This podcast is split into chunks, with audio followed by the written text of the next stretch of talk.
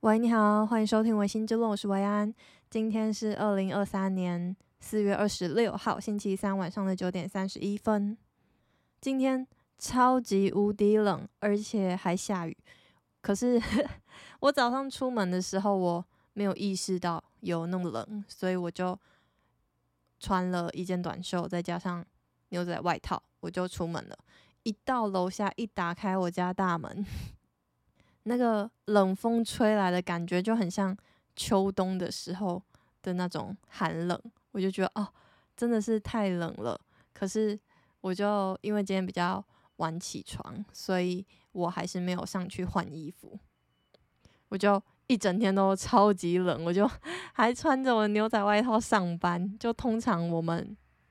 我公司是不能穿的那么。休闲的，可是我今天真的冷到不行，我就不管了。这两天就真的突然变得很冷诶、不知道为什么就突然温度骤降。在台北的人真的要保重身体，因为我听说台南还是蛮温暖的。然后在就是这边，突然就是想要用 Podcast。来记录事情，就是这件事情应该是我从录 Podcast 以来一直都在做事情嘛，就是大家都会听我闲聊，我今天或者是这个星期发生了什么事情。昨天在跟药师聊天的时候，药师就说他觉得我这种记录生活的方式很好，然后当下我就马上想到素子。就是一个美剧叫《金装律师》，里面的一个嗯律师，资深律师叫路易斯，应该大家如果有看过《Suits》的人，一定都知道他。然后路易斯大家知道，就是他都会 拿着一支录音笔，很高级的录音笔来录音，就是他会录下说他今天发生了什么事，就是可能今天上司称赞他，他就会说哦，今天 Joanna。称赞我，Joanna 是我乱取的名字，我忘记他上司叫什么名字了，或者是他的竞争对手那个 Harvard，还有说哦，今天 Harvard 称赞我，或者是啊，我明天要记得去买笔之类的日常生活琐事，他也会写在那支录音笔里面。然后我就觉得 我在录的这个 Podcast 感觉就很像路易斯录他的生活在他的录音笔里面。然后我就觉得蛮好笑的。然后我为什么要这样说？是因为就是我的大学同学啊，就是在书院认识的，呃，一男一女的同学，都是我在大学的时候认识，大一刚进去的时候。然后他们就是从还没有在一起，然后就是萍水相逢的两个人，然后开始暧昧到真正在一起，我都有经历过。然后。我读大学是快十年前，所以他们这十年来都在一起，很厉害。然后，呃，男生在昨天，他们这几天去日本玩，然后他们有去富士山，他那个男生就在昨天在富士山的见证下向那个女生求婚。我当下看到的时候，我就觉得超感动的，就是觉得。有情人终成眷属的感觉，然后还要迈向人生的下一步，觉得心里很为他们高兴，然后也觉得哇，我自己竟然就是这样子见证了一对就是学生情侣，然后要步向人生的下一个阶段的这种感觉，就很令人感动，会一直想到就是我跟他们经历过的大学时光。虽然可能就是这十年来就是断断续续有联络没有联络，可是那种小时候的那种情谊，好像就真的是很纯真的那种，然后就很全然的为他们开心。对，因为今年就超多人结婚，就除了求婚之外，求婚我已经经历了三对了，如果加上这一对的话。然后婚礼的话，我现在目前已经预计要参加三场婚礼，都在今年。然后明年预计有一场，在这个年纪就会觉得，哎，大家好像都蛮忙碌的，正在要面对不同的人生阶段。当然也有就是买房子啊、买车啊，然后结婚啊，就是做一些很巨大的决定，不管是呃金钱上面的巨大，或者是实质意义上面的巨大，都好像就算你还没有那个勇气，你还是会去做。我就觉得大家好像都很长大了的感觉，蛮酷的嘛。嗯，我不知道，就是大家觉得自己长大了的瞬间是在什么时候？他讲这个会不会太私人？但是，呃，我自己的就是真正觉得自己长，我现在也不觉得我已经变成一个完全百分之一百的大人。我跟你说，大家，如果我在那边晶晶体的话，就是打我一巴掌。我不能晶晶体，这样子太就是不尊重这两个语言了。好。要么我就日文跟英文合合在一起说，要么我就全中文或者全英文。好，我们要杜绝晶晶体。好，我要说的是，呃，百分之百的大人这件事情，老实说，我也不觉得。可是我真正觉得，说我好像得为我自己的人生肩负起一些事情的时候。虽然说我在呃高中的时候，我就就是负担了一部分的家计，然后在大学的时候、研究所的时候，基本上我的生活费、学费全部都是我自己赚来的，甚至有多的时候，我就是会给我妈。应该说，我那户头就是我跟我妈都可以就是拿钱的那种户头，所以呃。在我们家的家庭观念来说，我们家并不是那种，呃，一个月给你六千块，然后大学的时候一个月给你六千块，然后呃，电话费啊、房租啊，就是宿舍费啊，这些都是父母会缴掉，然后六千块就是你的吃喝玩乐这样。我们家就一直以来都不是这样子的，所以每次大家都问说，哎，你一个月会有几千？我都。不不知道怎么说，因为我们家就是采完全信任主义，然后我自己也是很省的那种，所以在这状况下，我妈就很信任我，所以就是就算我的户头里面现在有两万块，然后我也在这个月我也不会觉得说哦，我拥有这两万块，我就是一餐一餐的很计较的去计算我拥有的花费。可以，呃，不是拥有的花费，是可以花出去的钱。好，我要讲的是，我们拉回来，就是，就是我为我自己的生活算是负责吧。但是我真正觉得我好像有一点长大的，是在我需要 缴出很多嗯费用的瞬间。这些很多费用不像是。呃，宿舍费啊，还是什么的？因为虽然那些都是我自己缴的，像学费也是我自己缴的，可是那些缴出去的这动作都是我妈在做嘛，就是账单都是寄到家里，然后我妈就缴掉，或者是学费就是直接扣款啊，不是啊，学费不是直接扣款，是会有学费单就之类的，然后我就一直到当我要自己缴保险费。要缴电话费，还有健保费，还有健保劳保，就是从我薪水扣掉的那时候，我就会觉得，当自己的钱，然后再被我一笔一笔缴出去的那一瞬间，我就有一种长大的感觉，就是诶，我好像得为我自己的人生负起什么东西。虽然就是我现在就是在。梳理我自己的心情的时候，确实也觉得有一点怪。可是这就是我真实的感觉，就是当我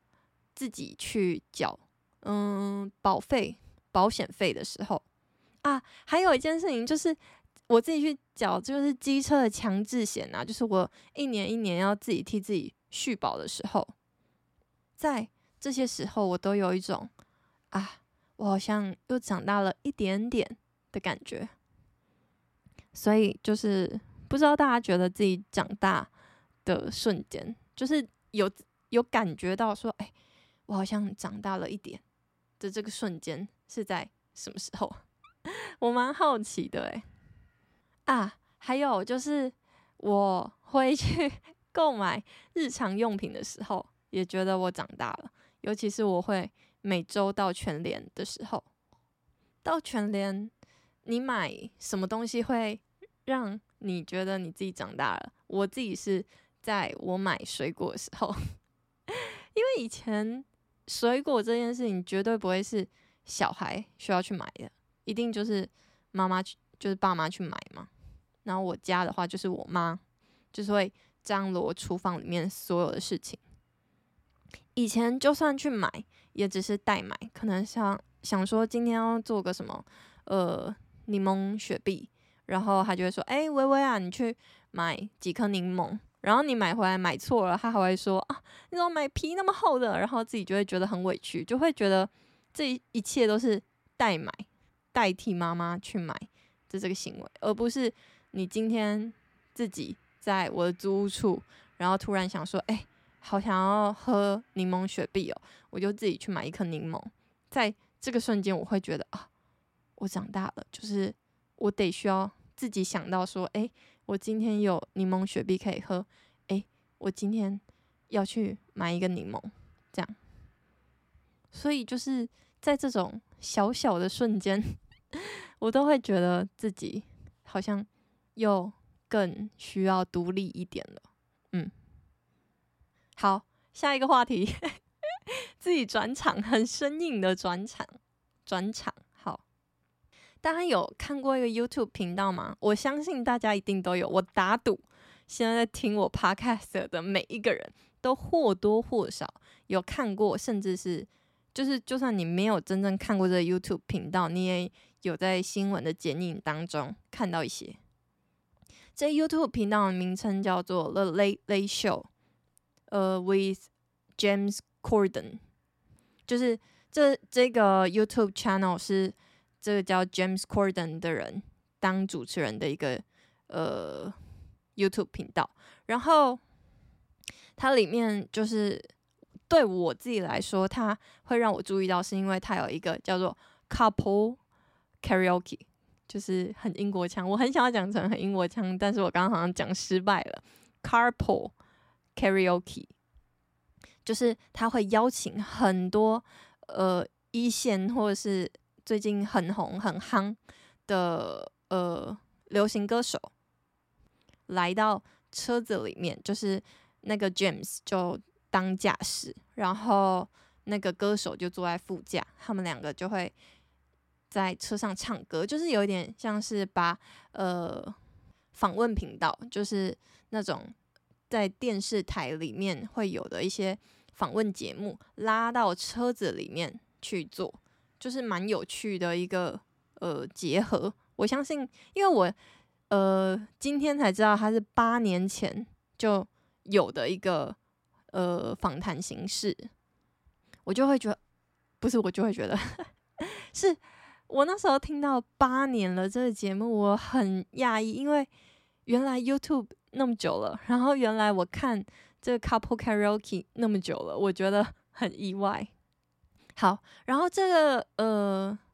在车子上的访谈节目，就是我蛮喜欢的一个呃访问形式，而且尤其呃这个 James 非常的幽默，他就是一个胖胖，然后圆圆肉乎乎的，很可爱的一个访谈人物，然后他很 enjoy，他很享受打我嘴巴。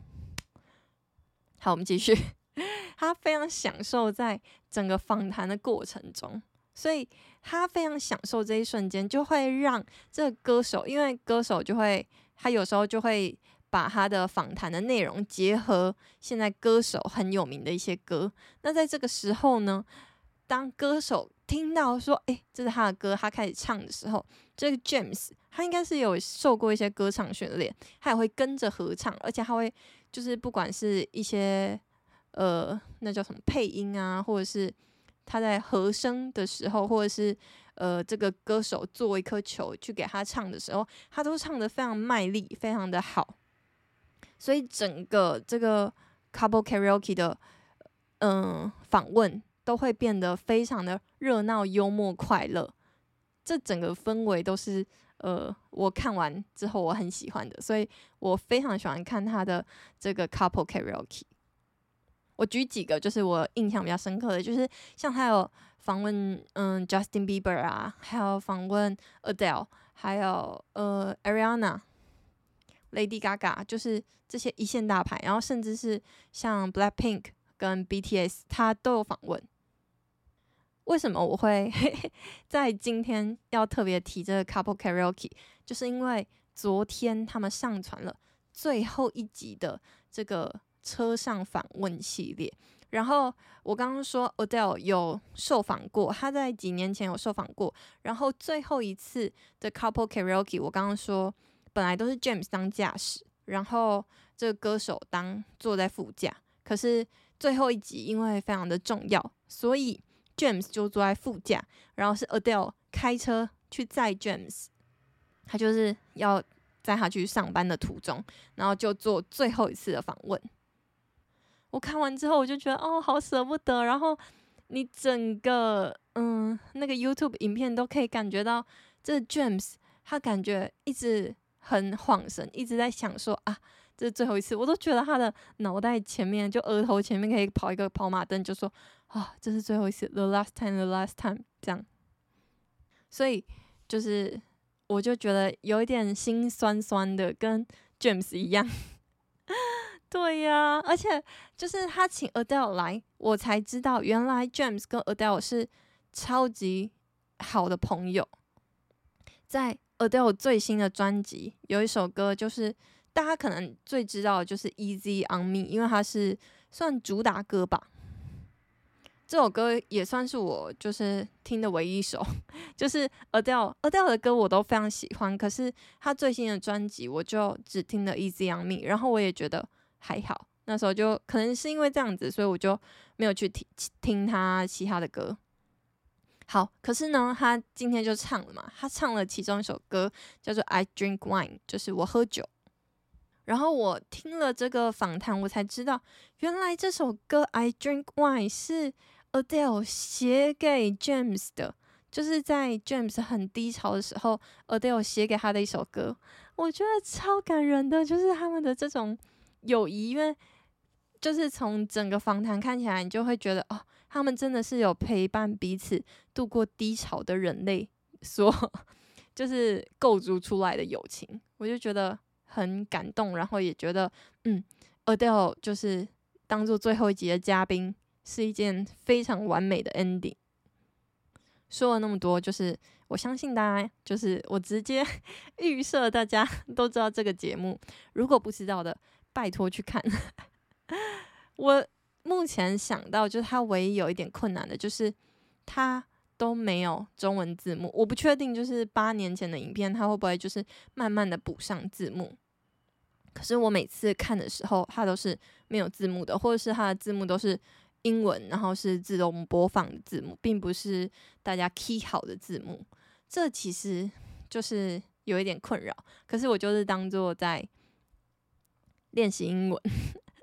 应该说这也不算练习，是因为我太想要看他们两个在讲什么，所以我就逼我自己去看这样子。我后来就就是也不是后来，就是我现在想一想，我觉得应该算是一种最优良学习语言的方式吧。就是原来大家说要有兴趣才可以学得好，这件事情好像是真的。你必须找到一个你真的很想要知道他在讲什么的一个节目。然后你才会去看他，去听他，就像就是 couple karaoke，就是我的英文可能就是普通还行，可是像英国腔啊、美国腔啊，然后或是混杂的，我还要脑袋切换，又或者是一些比较高深或者是比较呃道地的一些单字，我可能就不知道，或者是一些歇后语，我也不知道。可是我为了 看他们的访谈。我就会逼我自己去看，有时候甚至会就是我会真的是快退十秒，听他到底刚刚在讲什么这样子。所以就是推荐大家，如果大家都很喜欢看这种就是访谈类型的节目的话，我真的觉得应该算是对于英文听力应该也可以有巨大进步。就是我现在也有渐渐的发觉，就是你要我每天去听 New York Times 的 podcast，对我来说真的是有一点硬，因为专有名词就太多，然后内容可能也蛮无聊的，所以就是我现在自己就是。讲完自言自语完之后，我也好像有一点点方向，就是啊，如果我以后要加强我的英文，应该往哪里去？哦，然后就是 就讲到英文，所以我刚刚就想到，我刚刚不是有推荐一个呃美剧叫《Suits》吗？这个剧真的超推。我以前我不确定我没有推过，可是我就在这边再推一次，就是所有的律政剧里面，它真的算是。非常非常有质感，节奏非常的好，它的节奏很紧凑，可是不会让你觉得说啊，力气攻三小，或者是啊，呃，现在发生什么事了的这种感觉。我为什么会有这种就是 比较的感觉呢？因为我最近就是有一点剧荒，所以 大家可以推荐我剧。可是我最近喜欢看的剧是那种很轻松的，不用动脑的。或者是有 happy ending，或者是整个剧情是比较轻盈的。好，就是如果大家有的话，可以推荐给我。最后不是最后，好，我拉回来讲数字。我刚刚说它的节奏很好，是因为我最近在看《合伙人之路》。《合伙人之路》这个呃电视剧，它已经在 Netflix 上面一阵子，应该至少有一年了。我。一直有看到它，然后它一开始就是上映的时候，其实它是有上那个排行榜的。可是呢，我就一看到封面，我就没有很喜欢，还有看到它的简介，我就没有很喜欢，所以我就一直没有点进去看。可是我最近就是太剧荒，然后我已经就是试了好几部剧，我都一直都看不下去，然后就在绝望之际，又这个合伙人之路，他又。出现在我的那个 Netflix 首页的推荐名单上面，我就想说，好吧，我就给你一个机会，我点进去看，然后第一集都还没看完，我就真的看不下去。我觉得他的节奏很拖沓，然后最近就是至少在那一部剧里面，我就特别觉得蛮嗯、用力的在强调 racist，呃。这边我不用打我自己，应该不用吧？反正就是在讲，就是白人社会对于有色人种的这种歧视，或者是对于女性的歧视，在职场上面的天花板之类的歧视，在第一集就展露无遗，就觉得教育意味太浓了，我就觉得我现在就是状态有点 hold 不住。我现在就是想要看个耍废好笑的，然后可以哈哈哈哈这样子的剧。好，就除了它的说教意味很重之外呢，我也觉得它整个节奏并没有抓得很好。我自己就回头过头想，我就觉得《Suits》它在整个案件，因为呃两间都是。两个剧都是在讲律师事务所的事情嘛，那一定就是围绕着案子在展开，就是律师事务所收的案子。那在案子的处理上面呢，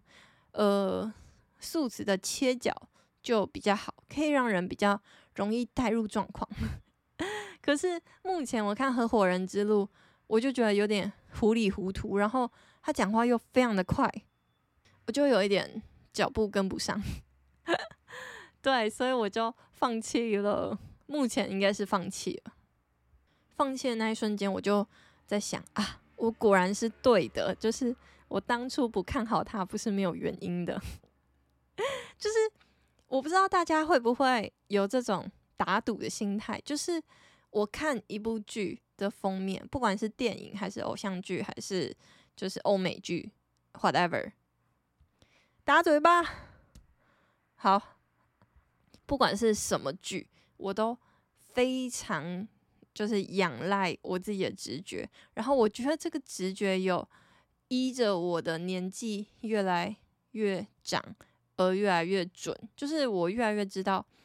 我维安身为一个人，我喜欢看 怎么样的剧，然后怎么样的剧会进得了我的审美，会进得了我的价值观跟世界，我有很清楚的一个脉络。像是我就非常讨厌恐怖剧啊，就是 恐怖惊悚我都很讨厌，就是这是非常显而易见的喜好。可是其他比较细节的，就是你必须要看封面啊，看它的呃翻译名称啊，或者是看它的呃剧那叫什么剧情介绍啊等等，然后去评断说他值不值得我花时间在他身上。我觉得我自己是蛮准的，就是我每一次觉得好看的，我就会觉得嗯。真的很好看，然后每次觉得还好，可是又逼自己去看，对，我就会真的觉得哦，真的很不好看。这样，当然也有可能 是因为 我的预设去，就是之后的我在后面世界的我，为了要去印证前面世界我的预测，所以才很固执的觉得它不好看，这也有可能。但我是相信另外一种说法的。所以我在这边就不容任何人反驳，就这样，OK，好好笑哦，我到底在干嘛？